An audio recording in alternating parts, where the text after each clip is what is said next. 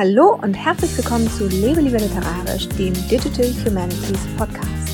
Ich bin Mareike und ich möchte mit dir zusammen in die wundersame Welt der digitalen Geisteswissenschaften eintauchen. Heute gibt es wieder eine kurze Begriffsfolge von mir und zwar möchte ich darüber sprechen, was eigentlich Scalable Reading ist. Wenn du zum Beispiel Literaturwissenschaftlerin bist oder gerade Literaturwissenschaften studierst oder auch eine andere Geisteswissenschaft, ist es sehr wahrscheinlich, dass du dich mit Close Reading ziemlich genau auskennst.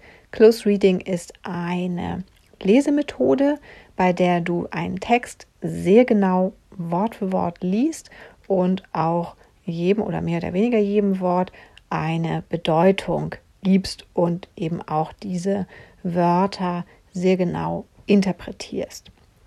Distant Reading ist am anderen Ende der Skala quasi auch eine Lesemethode, bei der du dich sehr weit von deinen Texten entfernst, indem du zum Beispiel nicht selber diese Texte liest, sondern sie von einem Computerprogramm lesen und auswerten lässt und dann diese Auswertung betrachtest.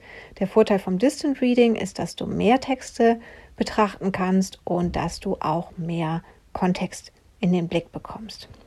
Scalable Reading ist eine weitere Lesemethode, in der du Close und Distant Reading verbindest, indem du dynamisch in deine Texte rein und auch wieder heraus zoomst.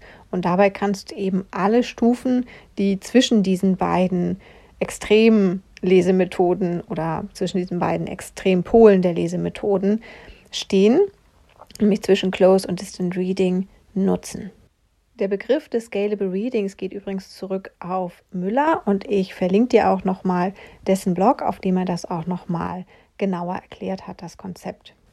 Wie kann das genau aussehen? Also du kannst zum Beispiel mit Close Reading anfangen, einen Text finden, den du sehr genau liest, dann findest du vielleicht eine thematische Besonderheit und beginnst dich zu fragen, ob diese thematische Besonderheit vielleicht typisch für die Erscheinungsperiode, also für die Zeit, in der das Buch, das du betrachtest, erschienen ist, ist und ob du das nochmal mit anderen Büchern der Zeit vergleichen kannst.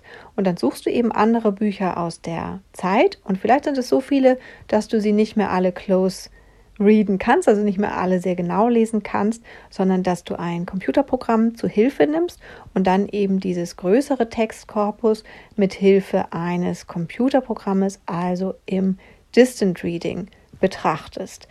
Und dann fällt dir vielleicht während des Distant Readings auf, nee, das ist nicht unbedingt ein Zeitphänomen, aber es gibt noch einen Text, in dem das sehr genau ähm, beschrieben wird, dieses Thema, in dem das sehr äh, gut aufgegriffen oder häufig aufgegriffen wird. Und dann nimmst du dir nochmal diesen Text heraus, fügst ihn zu deinem Ursprungstext hinzu und machst da vielleicht auch nochmal ein Close Reading und am Ende kommst du vielleicht zu einem Vergleich der beiden.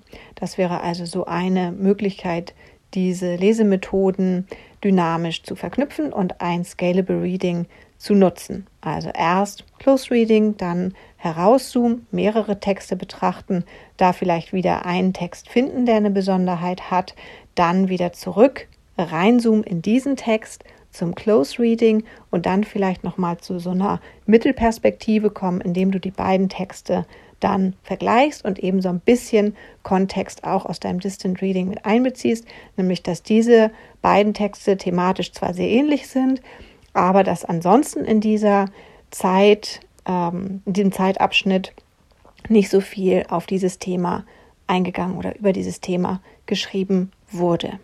Und das Schöne am Scalable Reading ist einfach, dass du mehr Kontext einbeziehen kannst als bei einem reinen Close Reading Ansatz, dass du aber genauer arbeiten kannst als bei einem reinen Distant Reading Ansatz. Also es ist eigentlich sehr, sehr fruchtbar, diese beiden Ansätze miteinander zu kombinieren und sich eben nicht auf eins festzulegen, sondern auch dynamisch zwischen den beiden zu wechseln und sich eben auf diese unterschiedlichen Ebenen zu begeben, um einfach eine runde und möglichst umfassende Studie letztendlich vorlegen zu können.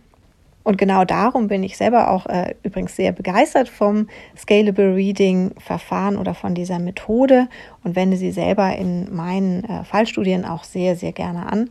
Ähm, ist also was, was ich dir auszuprobieren auch mal rate, weil das wirklich irgendwie ein interessanter Ansatz ist. Gerade wenn du vielleicht sagst, oh, Distant Reading finde ich zwar schon irgendwie interessant, aber ist nicht so hundertprozentig mein Ding, dann versuch es vielleicht mal mit einem Scalable Reading Ansatz, wo du nur so ein paar Distant Reading Aspekte mit reinbringst, um so ein bisschen Kontext, der aber trotzdem eben auch ähm, korpusbezogen ist, mit einbeziehen zu können in deine ansonsten eher vom Close Reading geleiteten Analyse.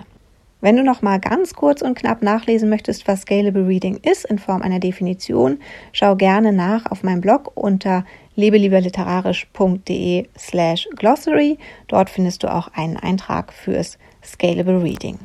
Ansonsten war es das auch schon wieder von mir für heute. Ich würde mich freuen, wenn du nächste Woche wieder einschaltest. Dann gibt es wieder eine längere Folge hier von mir. Und dann heißt es natürlich ab nächsten Donnerstag auch wieder Lebe lieber literarisch. Bis dann.